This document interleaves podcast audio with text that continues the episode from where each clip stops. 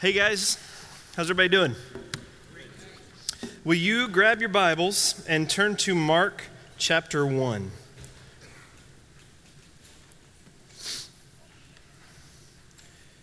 Mark chapter one. Pretty cool section of scripture to look at today, tonight.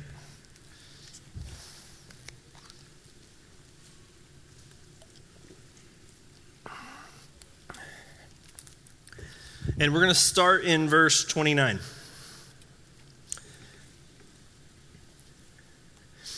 And it says this: "And immediately he," speaking of Jesus, "left the synagogue and entered the house of Simon and Andrew with James and John. Now Simon's mother-in-law lay ill with fever, and immediately they told him about her. And he came and took her by the hand and lifted her up, and the fever left her, and she began to serve them." Now, I'm going to encourage you guys many times as we're going through the book of Mark to, to try to picture some of these stories um, through the lens of, or may, maybe better said, to put yourself in the place of, oftentimes, the disciples as we go through these stories. After all, the purpose of our going through the book of Mark right now is one of discipleship. Um, the idea being that we want to see what Jesus did, that we might live as Jesus lived, that we might follow him. That's what a disciple is, a follower of Jesus Christ. And here in the account, we have disciples. We have those who are followers of Jesus. And I think what we'll find is if we can put ourselves often in that position, that we, we love to make fun of the disciples and talk about how they were kind of a roving band of idiots from time to time and, and all these things. But in reality, if we're really honest, we'll usually see that we would tend to do the things that the disciples did. We would tend to say the things that the disciples say. Um, we would tend to have the faith the disciples had, if not less. We're really not that different. Um, and therefore, when we see how Jesus led the disciples and we see how Jesus speaks to them and the things that he says to them, we're going to see that Jesus' words and the way Jesus led them does tend to apply to us as well. So just a, a helpful lens for us to look through. And so I want to encourage us to do that tonight and just put yourself, if you would, in the place of the disciples. Right now there's four of them at this particular point. The others are going to come later. But right now there's four. There's Simon Peter, Andrew, James, and John, fishermen. This is who he's called. Now, this means that we, if we put ourselves in that position, the disciples themselves, they're not the who's who of the religious community. Okay, they're fishermen. I mean, just think about that for a second. We're not talking about the, the graduating class of the local seminary. We're not talking about teachers at the local Bible college. We're talking about fresh off the river, fresh off the ocean, fishermen. They smell like fishermen, they look like fishermen, they talk like fishermen, they're brand new in this whole deal. They're just fishermen, right? This is who they've been, been this is who Jesus has picked. Now, for them, this is an incredible opportunity here. I mean, as fishermen, you're not people of any renown. You don't have any real notoriety. There's nothing special about you. You are going to live your life really in obscurity, relatively speaking. You're just going to kind of go about your life fishing. Net, pulling them in, not fancy sport fishing, just pulling in the net, pulling in the fish. That's kind of your existence. And what we also know about Hebrew culture at this time was that young men, as they were going through school, they would begin at a young age, around six, with a school program that involved their learning, even memorizing the Torah. That's the Old Testament first five books memorized. And then they would be quizzed on that, and then they would move into the next level of school if they're good enough, and then they would move into the next level of school till they get to the point as graduates, if they will, or if you will, where these young men and women would then apply to rabbis to want to become followers of a certain rabbi. Like that was the cream of the crop. That was what every young, good, Orthodox Jewish boy wanted to be, to be able to follow a rabbi and move into that realm. It was a very religious society, not, as we would refer to it today, secular so much, right? And the people who became rabbis or disciples of rabbis were the best of the best, the brightest of the bunch, the smartest. They would be quizzed. They would be checked on what did they, what can they do? What are their abilities? What are their skills? What are their gifts? How much do they know? And, and each rabbi would, would quiz this kid to see, man, is this guy going to be able to make it? Is he going to be able to do what I do? Is he going to be able to learn what I want him to learn? To be able to take, as they would say, my yoke, my teaching upon himself, and to be able to follow me. And so if you are at this point, like the disciples are, if you're in the family trade fishing, it means you got cut. It means you haven't made the cut. It means you are not the who's who. You are not the one that they would say, this guy's got leadership potential. You're a fisherman. And as you sit there, you're looking at, you're looking at dad, you're in the family trade, you see dad there fishing, you see yourself in another however many years it is, whatever the age difference is, this is who you're going to be. And then out of nowhere, this rabbi comes.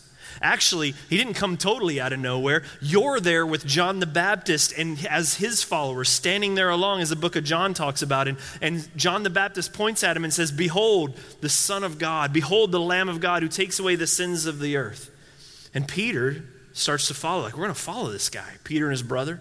Jesus turns to him and says, why are you following him? And he said, well, we just want to see where you live. Just want to see where you're going. And he goes, all right, come on, you'll see. And he follows him along.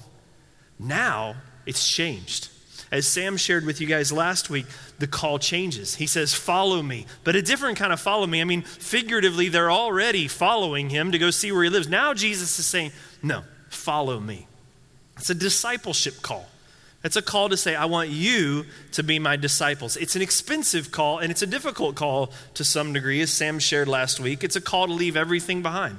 Your security, your income, your identity, your family, all of that stuff, to leave all of that behind and follow this itinerant rabbi who doesn't even seem to have a home. And you're going to follow this guy, uncredentialed. But in another sense, it's the opportunity of a lifetime for a guy who is looking at his dad and he's like, this is me in another twenty years or however much it might be. This is what I'll do for the rest of my life. Just pull in stinky nets in the morning, mend them all afternoon, set them back the next time. I mean, this, this is my life. And now I have an opportunity to follow this guy. Some are calling him the Son of God. Some are calling him Messiah. And he chose me? Out of all these people, he chose me? These other three yahoos, but he chose me? It's an incredible opportunity. And then it only gets better. I mean, as you begin to follow him, first he goes into the synagogue that day and he starts teaching and you're listening. You're like, man, this guy is legit. Like, he's teaching with authority. He's teaching in a way these other scribes and rabbis and people around here, they can't even comprehend the way he's teaching, man. We have hitched our wagon to a speedy racehorse, man. Look at this guy go. Yes, we made the right choice. And they're watching how he teaches with authority. And then it goes from there, in the same day, it goes from there to now he's casting out demons. Not just cast, not just casting him out. And, and he's not just teaching with authority. He has authority over demons. The, the, Bibles are say, the Bible says that these demons were terrified of him. Like, man, this is unbelievable. Look at this guy. Demons are trembling when he comes around. He's casting out demons. They obey him. I mean, oh, I see great things. Suddenly your outlook on life, your future is starting to look a little bit better, isn't it? You're thinking, I have won the lottery. I am on, man, this is going to be amazing. And then, I mean, you must be feeling at that point like that. You know how it is like when we get to know someone of special talent, someone famous or whatever, we kind of want to move into that I know him kind of category. I had it this weekend. Did you guys see any of the P G A Tour thing this weekend when our own local boy, Jason Allred, he had to qualify, came out of nowhere, had to play in some little tournament just to even get into this big tournament, and out of nowhere finishes third. He won three hundred eighty-eight thousand dollars Sunday playing golf, just out of nowhere. His brother Ryan goes to our church, and, and I'm watching this on T V, and I, I, it was all I could do to not go on social media and be like, I fished with him. We've gone fly fishing, that guy, yeah, together. I actually, I outfished him. I actually swing graphite better than he does, despite what you're seeing on T V, just different kind. I know that guy, you know what I mean? Like, that's how you feel sometimes.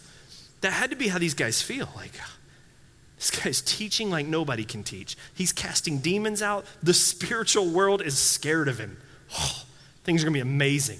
And then he heals your mother-in-law. Okay, okay, minor setback, minor setback.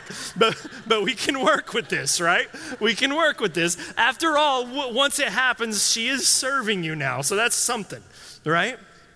That's what the account says. It comes in, heals her mother. She begins serving him. And I don't want to get caught up in the minutia of this particular story because I believe this serves to feed what happens next.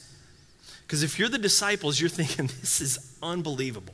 He has authority over demons. He has authority over the word. He has authority over illness. This is going to be amazing. And so what happens after that? It says, that evening, verse thirty-two, at sundown, they brought to him all who were sick or oppressed by demons, and the whole city was gathered together at the door. This is the same day, by the way, same day, one day. In one day, the whole city has heard about this. People are literally running through the town going, he's casting out demons, he's healed the sick, and they're gathering everybody. In, in those days especially, sickness and demonic possession and oppression are very tightly linked together. So they're grabbing everyone and they're bringing them together. And it says the whole city's outside the door of this house. I mean, if you're the disciples, you're like, nope, I'm sorry, no one else can come in. We can because we're his disciples. But uh, you guys just wait back here. Which rabbi do you follow? Okay. Anyway, I mean, they must be feeling like this is the greatest gig in the world. Well, what happens after that? It says in verse thirty-four, he did heal many who were sick with various diseases. He cast out many demons, but it says he would not permit the demons to speak because they knew him. And that had to be the first time for the disciples that they go, huh, that's weird. That's weird.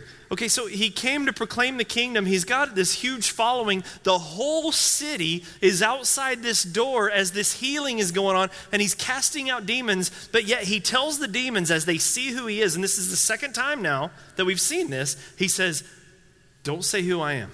Keep your mouth shut. He commands the demons to be silent. He does it in verse thirty-four. He did it previously in verse twenty-five. Why would he do that? I mean, this isn't the first time, or it won't be the last time, I should say, that we're going to see Jesus do this. There's multiple times in the ministry of Jesus where he seems to work against himself, in a sense. He seems to almost make his job harder.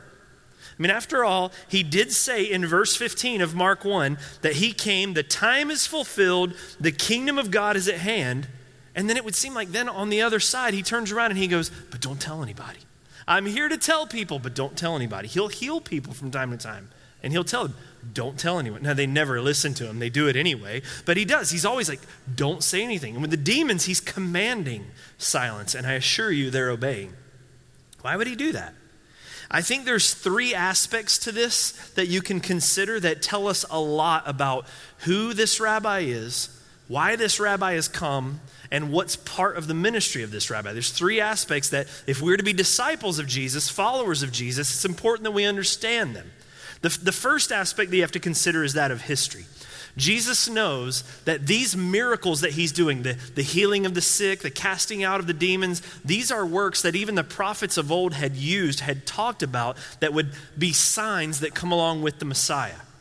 And so as the word of who Jesus is, with this type of authority and this ability to do these things, as that news spreads, there's going to be implications with it, meaning the people around are going to be expecting something that Jesus hasn't quite come to do yet. That, that has to do with political overthrow even, even military consequences. And he hasn't come for that just yet. If you think of the story when Jesus feeds the five thousand, John six verse fifteen says that right after that, perceiving then that they were about to come and take him by force to make him king, Jesus withdrew again to the mountain by himself. So at this particular time when this king, this rabbi has come, he's not come to rule in that way.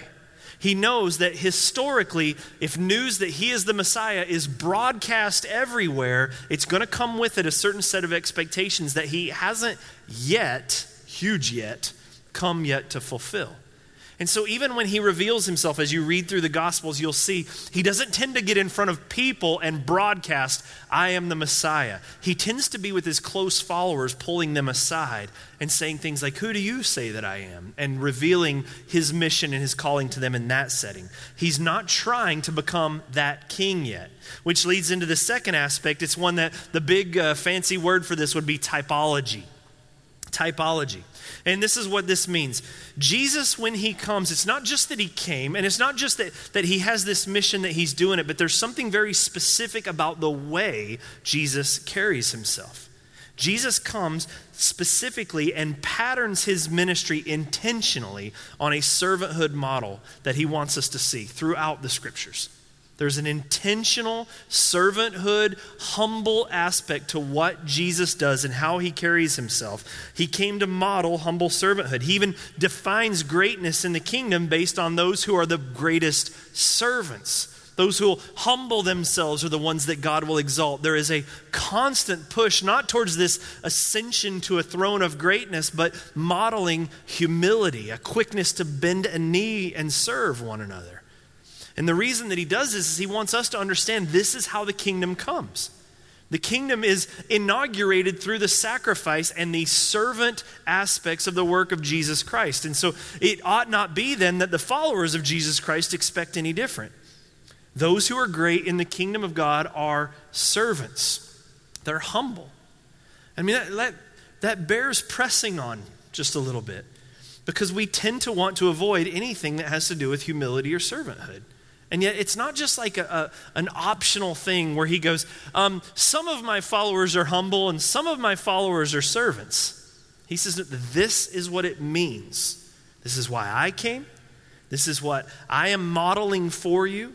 But to be a disciple of Jesus Christ means by very definition that we choose to live in humility. Oh, we fail from time to time, some of us more often than others. But we are choosing to walk in humility, and we are choosing to live a life of servanthood that's looking actively for opportunities to put others' needs ahead of our own, to put God's will, as we'll get to a little later tonight, above our own.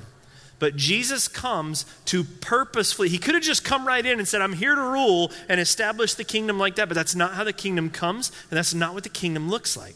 Even First Peter will talk about how Jesus left for us an example that we would follow. Humility and servanthood are not optional. They are absolute pillars. They're areas that if you're not growing in those in your life, if that's an area you're weak in, you need to push in on that. You need to pray, God, grant me humility. Help me to grow in those things, especially before God chooses to make us humble, right? The high are brought low and the low are exalted. And I assure you, you want to learn it on your own. That's one of those prayers. It's always a frightening prayer. God, make me humble. But that's that's what it means to be a follower of Jesus Christ. So he came and he he commands silence to the demons, and he he is pushing back against those who would make him king even instantly. Number one, we said, because of history and its implications. Number two, because of typology. And the third, and really the most important probably, is Christology, would be the, uh, the Christological, if you're in a seminary class, word for that. And the idea is this. You guys know this, right? I know you know this, but it, Christ is not his name. Right? Jesus Christ is, Christ is not the last name for Jesus. Jesus is his name. Christ is not his, Jesus is his English name. Christ is not his name, right? Christ is a title. Christ is a title that speaks to the fact that he is the Savior, the Messiah, the one who's come to save. And so Christology is a study of or an emphasis of the work, person, and nature of Jesus Christ. Why did he come? What did he come to do? And what Jesus is doing here is he's making sure that we understand he will be known and can only really be fully known through the light, or the shadow, if you will, of the cross. Not by these little works that are done before. Demons declaring, oh, it's Jesus who's come to cast me out. As amazing as that might be, but that's not the work he came to do. He's refusing rule now because suffering must come first. Now, remember, when we were doing this whole biblical theology series, our whole goal was to get better at being able to understand where each individual tree fits in the forest, if you will. So as we're going through these stories and we come across this, we understand these aren't just a series of unrelated happenings. They're not just, you know, oh, this happened and then later this happened, but it really, there's no real connection between the two of them. Actually, what Jesus is doing here is very specific. And it goes all the way back, as you remember, to Genesis three fifteen. Genesis three fifteen is the proto-evangelium. After the fall of man, God is pronouncing this curse upon men, upon women, on, on the results of their sin. And he speaks to the serpent, to Satan. And he says to him in Genesis three fifteen, I'll put enmity between you and the woman, and between your offspring and her offspring. He shall bruise your head, and you shall bruise his heel. And so Jesus is, even as we speak, in the process of fulfilling that which was declared way back in Genesis three, and actually Ephesians will tell us, happened before even the foundations of the earth. He's on a mission, a specific mission with a specific goal to do a specific work, and he's not going to let anything else get in his way. We see this throughout his accounts, don't we? I mean, constantly Jesus has opportunity to skip suffering and go straight to rule, and he never does it. That's what Satan offers to Jesus when he's tempted in the desert, right? Just bow before me. You can rule over all the kingdoms of the earth, and you won't even have to go to the cross. And Jesus refuses. Peter, in his great account, Peter, who do you say that I am? Thou art the Christ. That's speaking of who he is, his mission, his response, what he's come to do. You are the Christ, the Son of God. Blessed are you, Simon. And just a couple of verses later, he says, I'm going to suffer. I'm going to be persecuted. I'm going to die. I'm going to rise again. And what does Peter say? Not you, Lord. You aren't going to suffer like that. Far be it from you. And what's Jesus' response? Get thee behind me, Satan. Same response. In other words, what he says is, look, get out of my way. I'm here to go to the cross. Come with or get out of the way, but don't stand in between me and what I've come to do. And this is, you know, I'll hear people say it. I've studied it myself where it speaks at certain times in the scripture how at that point Jesus set his eyes upon Jerusalem. And at that point he was headed to the cross and nothing was going to deter him. And I understand that, and that, that is biblical, but an even more accurate and more telling the whole story understanding of this is that Jesus set his eyes on Jerusalem and the cross before there ever was a Jerusalem and the cross. The mission was put in place before the foundations of the earth, and Jesus would allow nothing to get in his way and prevent him from doing that. This time. Next time he comes to rule, amen? But this time he's come to suffer. And it's important that we understand when you're following Jesus, it is a road that is marked with suffering. It just is. It just is. It's one of the reasons, I mean, you guys know, we've had a pretty rough month even in my household. My my wife has just had medical issue after medical issue for the last month. Actually, longer than that. Her surgery was five weeks ago today, and we're still trying to get out from under the whole thing. Yesterday, we're going into the hospital. They're going to do another drain because they're going to get some more fluid out. A week ago, she had surgery. They drained five liters of bile out of her, out of her abdomen cavity. And then they, it turns out they missed some, so they had to get some more yesterday. So as we're driving to the hospital to go get that done, we get a phone call. Her grandmother has passed away in the very same hospital. Some of you guys knew her, Ruth Susley. Now that's, there's a sense in where that's a really good thing. You know, she was not herself anymore. She was really frail and weak, and now she's running. She's better than any of us are, so praise God for that. But it's sad, right? I mean, we still mourn when our loved ones go. And it's just like grief upon grief. And you guys have been amazing. There's been a ton of people amazing praying for us and all that kind of stuff. But I... When you have a proper understanding of suffering and you have a proper understanding of God's will and all those things, it really does make this stuff a lot easier to go through. Not more fun, right? Like we're not smiling. We didn't go to the hospital like, sweet, another drain. We're not, you know, that's just foolish. We're not doing that. But like we get it. We get it. We, we're following a Messiah that came here in a broken world for a specific reason to put things back together. And there's going to come a day when it's all gone, but we're just not there yet. And so we'll count it honor to be able to follow Jesus in this because it's an incredible opportunity to serve him. And because just to be his disciple is amazing. So if we have to go through that to be able to enjoy the kingdom, okay.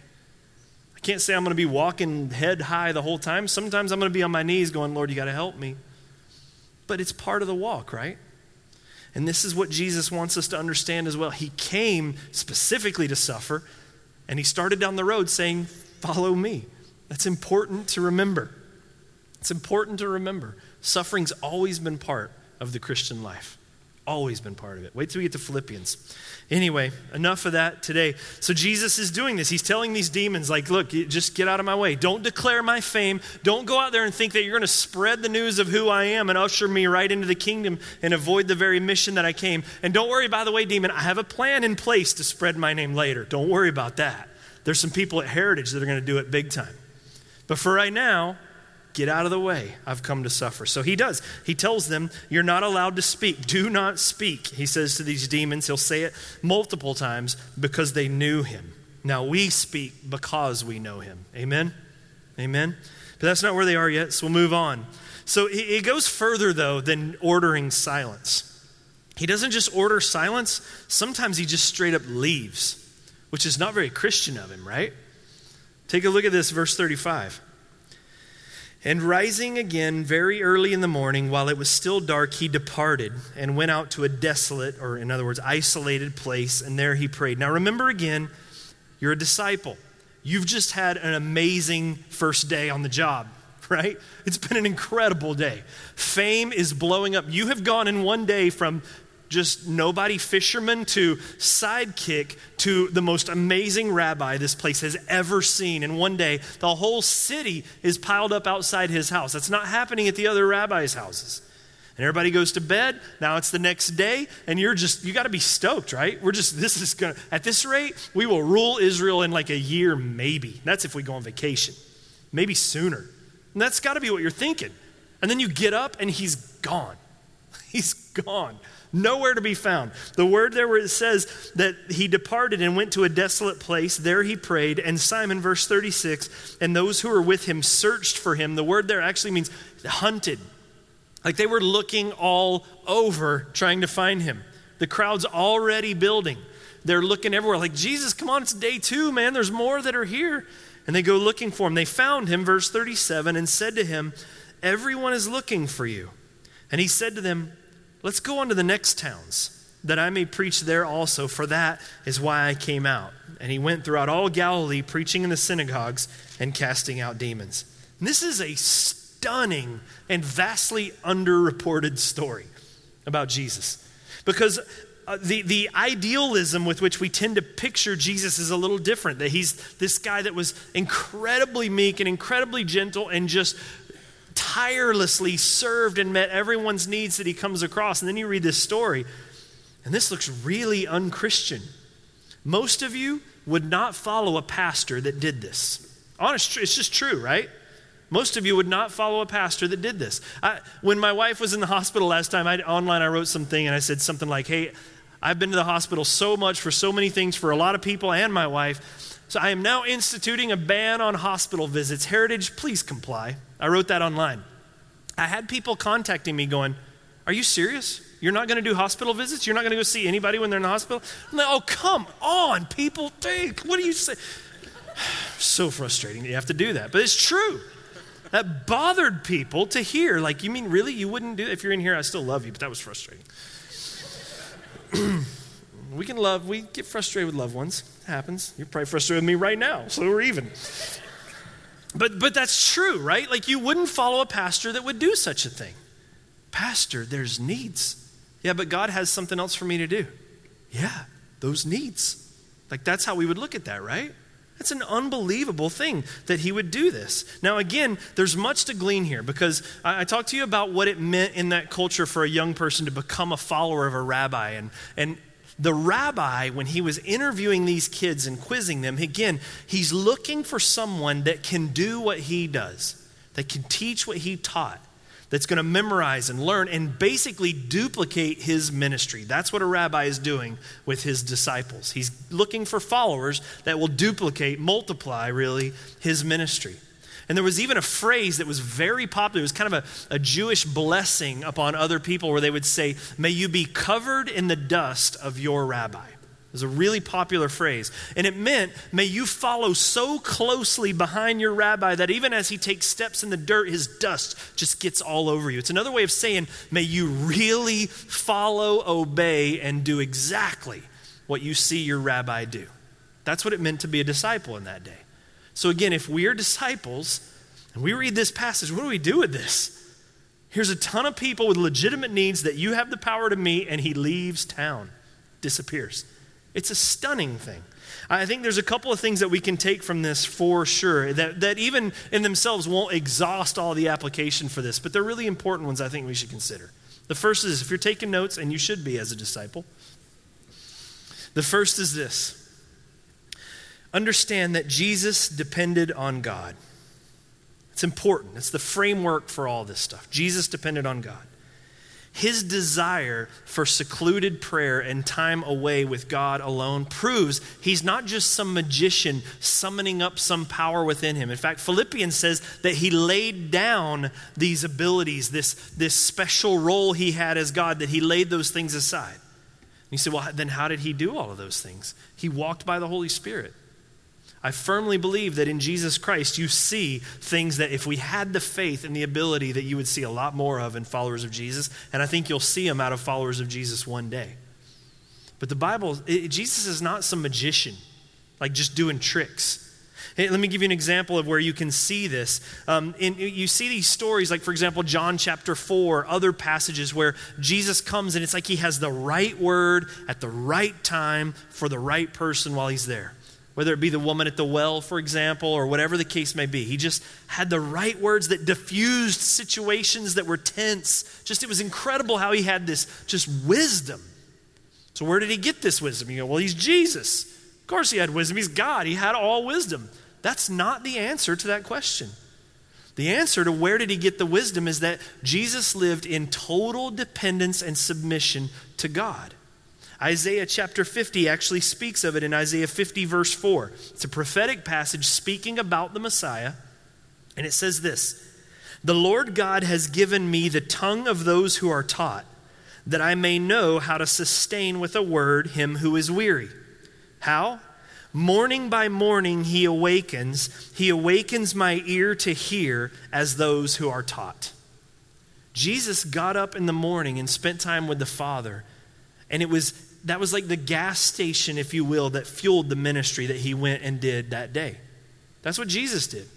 He lived in complete dependency on God. God wasn't just some force he could tap into once in a while or acknowledge here and there. He needed that relationship with God. He was completely submitted to God and he followed him closely, but he went and spent time with God every morning. And you'll see, you go through the scriptures and you look at the times where Jesus goes out and pray and you see ministry comes from these things. This is where this stuff flows from. So how much more us? How much more us? I tell you guys, I, I fear even for myself, I've been really convicted about this lately, big time, that, that I spend more of my own, I'm speaking for me, that I'll spend more of my own ministry or my own walk with God depending more on giftedness than on God. Depending on, more on maybe abilities or talents or experience or education or whatever it is that God has gifted me with, rather than taking the time to actually depend on the God who gave me all of those things. And frankly, that's idolatry. I mean, Jesus says, apart from me, you can do nothing. And, and I've just really been convicted on this. Like, Jeff, you need to, you need to depend on me a little more. You're going to get a little hot-headed if you don't. And and I don't know, did any of you guys see the blog article that I wrote yesterday? Did anybody? Just two people. Yeah, that's about right. So, the, so yesterday I was in the yard. I, I I go read it later, but I cut some some tree limbs down like three weeks ago at our house, um, maple tree. It dumps a billion leaves on my yard every fall, and I just get mad every fall. And so I'm just like, all right, this year I'm going to trim that bad boy down. That'll at least help some in a few months. So I cut, and I got a little carried away, which happens, right? The saw was sharp, and I was having fun. So um, so I had this big pile, and it was more than I could carry away at one time. Only had one opportunity to get the refuse out, so I had to leave some of it behind. And, of course, it sat there for three weeks, right? That's how it works. And so I was looking at it yesterday. I just happened to notice it, and it was kind of like that, ugh, I got to go move those things. Man, I should have done it before. Maybe I should have just not chopped them at all. Then I wouldn't have to worry about, you know, that kind of whole argument that you have. And then I noticed they're budding. They've been there for three weeks, completely detached from the tree, and they're budding, big buds. Now, I know I know that the end result is for these branches is death, right? I mean, I know that. I know that it's been actually not freezing so much lately. We've had a lot of moisture finally lately. I know all those things play into it scientifically, if you will. But I just couldn't help but wonder. I mean, you look at this tree, how long it's able to continue to exist based on the nutrients that were already in it, but having no actual tapped into the actual source of that which is going to keep it alive. And I wonder how much I do that. Like how often, Jesus says in this, the whole parable of the vine and the branches, you can do nothing apart from me. Well, we can look like we're doing something. There's, we can be budded. We can look like we're producing fruit. Judas, Judas, he was the man in most people's eyes. He even, when people came in to pour out their offerings on Jesus, he got indignant. We could have sold that and had money to go take care of the poor. That sounds really Christian, doesn't it? He looked like he was producing fruit, but the end result was death. We need to learn from this. If Jesus needed to, needed to seek the Father, To, to take of primary importance his relationship with the Father before he ever even attempted to go out and do any other ministry, then how much more so does Jeff? Answer, infinitely more so. You can say that. Say infinitely. Infinitely. You too. You too. Right? So as disciples, disciples are people who seek God. Disciples are people who should seek God daily. That's what we see first of all. The second one is this. The proclamation of the gospel is the greatest need. The proclamation of the gospel is the greatest need. This is the second thing we see and can learn from Jesus as he seems to bail on these guys. Um, there's a prominent movement around. It's actually weakened a little bit as of late, but it's still out there pretty big time. It's referred to often as the social gospel. You guys, some of you guys heard about this? The social gospel is the idea that what the church really needs to do is get back to being like Jesus was, meeting needs, taking care of the sick, take care of the poor, um, those kinds of things that we've called to do, and that that is where gospel proclamation flows out of, only after that. It's even based on some secular um, philosophers and things like that, such as Maslow's, is that how you say his name?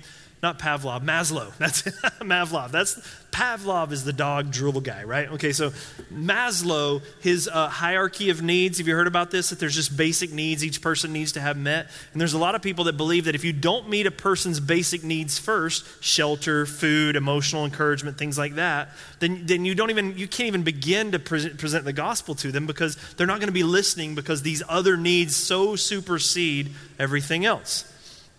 Well, that's not what the Bible proclaims. I mean, think about this. These people had legitimate needs. I mean, it's one thing to look at Jesus here and just like, look, hey, he was doing what the Father did, and that's noble, and that's just amazing. But put yourself in the position of the blind guy that just got there. You know what I mean? Like you just, he's healing the blind. He's gone. That's a tough position to be in. But Jesus leaves to go present the gospel in these other towns that haven't yet heard the gospel. The primary need of every individual on the face of the earth is the pronouncement of and understanding and acceptance of the gospel of Jesus Christ. You, you cannot build the church on social justice and social reform. You build the church on the gospel. The primary mission of every church must always be the proclamation of the gospel, the spreading of the gospel, the teaching of the gospel. Now, should mission and social justice and those things flow out of that? Absolutely, but they're not primary. You cannot get the cart before the horse on this. And, and what tends to happen in a lot of places is that when you when you get those things out of whack, it becomes all justice, no truth. And you, you can't do that. The truth comes first, and out of an understanding of who Jesus is and what the gospel is, that's where ministry comes. I mean, it, it's hard to think about, but the honest truth is Jesus did not meet every need that, that came across his desk. He didn't. For every person he healed, he walked by a whole lot that he didn't. And, and it's hard to understand why. We just trust in God's goodness, God's sovereignty, God's plan, but it's the reality of it. And that leads us really into the third one, and that's this is kind of a bigger one or a harder one sometimes for us. The third one is this, that we can learn from this. Jesus lived to fulfill God's mission, not man's. Jesus lived to fulfill God's mission, not man's. Here, for the first of many times in the gospel accounts, we see a huge gap between the program of Jesus Christ and the program of everyone else. And there's a big gap between the two. Over and over and over, Jesus fails, if you will, to meet the expectations of people. And he chooses instead to meet the expectations of God. He says, the scriptures say, I only do. You know the you know the quote, right? I only do what I see the Father do. I only do what the Father tells me to do, which, which means then I don't do anything that the Father doesn't tell me to do. That means Jesus has to say no a lot. And that's not a real easy thing. I mean, it just, it doesn't make sense because we want to paint him in this idealistic brush of, of this man who tirelessly met every need and then say that that's what we should do too. But Jesus passes up on a golden opportunity for increased notoriety, increased fame, and just plain to meet significant needs. Significant needs that people had. They're lined up at his door, and he says no and leaves and goes somewhere else to go preach the gospel. And he says, I only do what the Father tells me to do. He lives in fear of God. Now, again, it sounds really noble, and we're like, yeah, he did what God told him to do. That's what I would do too. Really? Think about it. Put yourself in that position. You just got through praying, and you, God's telling you to go to the next town. But there's a line of sick people outside the door, and you have the ability to make them sick or to make them healthy. That's going to be hard to walk away from. Let's just be honest, right? Could you walk away from that? And look, I'm a people pleaser. We got any other people pleasers in here? Some of you won't raise your hand because you don't want people to think bad of you, right? But it's true. That would eat me alive. That would eat me alive. To know that I had the ability to meet a need and I had the expectation that I would meet that need and that I walked away from that. That would be an incredibly hard burden for me to carry. It just would. But this is what he does. This is what Jesus does. Few of us could do this. I honestly think that. I think few of us would be able to make such a decision. Um, first of all, before I say anything further with this, if you make this decision but you haven't spent time with God in the morning, then Lord help you. You know what I'm saying? Like, you better be sure that that's what God's telling you to do, or you're setting yourself up for a lot of drama. You know what I mean? But th- that's the necessity of being dependent on God, making a decision like that. But how could he do that? How could Jesus leave these people behind? Well, well the, the reason's pretty simple, and it's pretty evident throughout the scriptural accounts of Jesus' life. And, and it sounds harsh, but it's true. Jesus values his relationship with God the Father and the authority of God the Father more than he does relationship with man. He just does. He is in fear of God, not in the fear of man. That's that's the honest truth of it. Um, the, the reality that we tend to live in is we tend to fear man more than we fear God. That's why we don't evangelize like we ought to. That's why we aren't, the church isn't as effective out there as we ought to. That's why we don't uh, offer and help in the kind of accountability that we ought to, because we're too, usually too uh, consumed with what will they think if I do this? What if they don't like it? Um, what if they think I'm a Jesus freak? Or what if they leave me? Or those kinds of things. Those tend to be the kind of things. Uh, and I'm, I'm preaching to the choir here. I'm saying I'm a, I struggle with these kinds of things myself. This is just the reality of where most of us live. This is why we don't spread the gospel as effectively as maybe we should. It's why it's easier to go on a mission trip and spread the gospel in Africa rather than in home in our neighborhood where they know us, right? Because we tend to fear man more than that. Um, what the Bible has a lot to say about that. Proverbs twenty-nine twenty-five says, "The fear of man lays a snare, but whoever trusts in the Lord is safe." Now, when you look at Jesus' story, you'd think the opposite. Oh, he's taking a risk here. Boy, if this doesn't work out, man, it's going to just come back to bite him. This is this would not be good. The safe move, Jesus, would be just take care of these people and then move on when everything's done. But that's not what the Bible says. The Bible says doing what God has called you to do is the safe move. And living in fear of people is a trap. And you guys live in that trap. You don't have to raise your hand. you, know, you know what I mean, right? There's a great book on this I'd love to commend to you if, you, uh, if you're a reader and if you struggle with things like people-pleasing and all this, which most people I think do, some more than others for sure. It's by a guy named Ed Welch.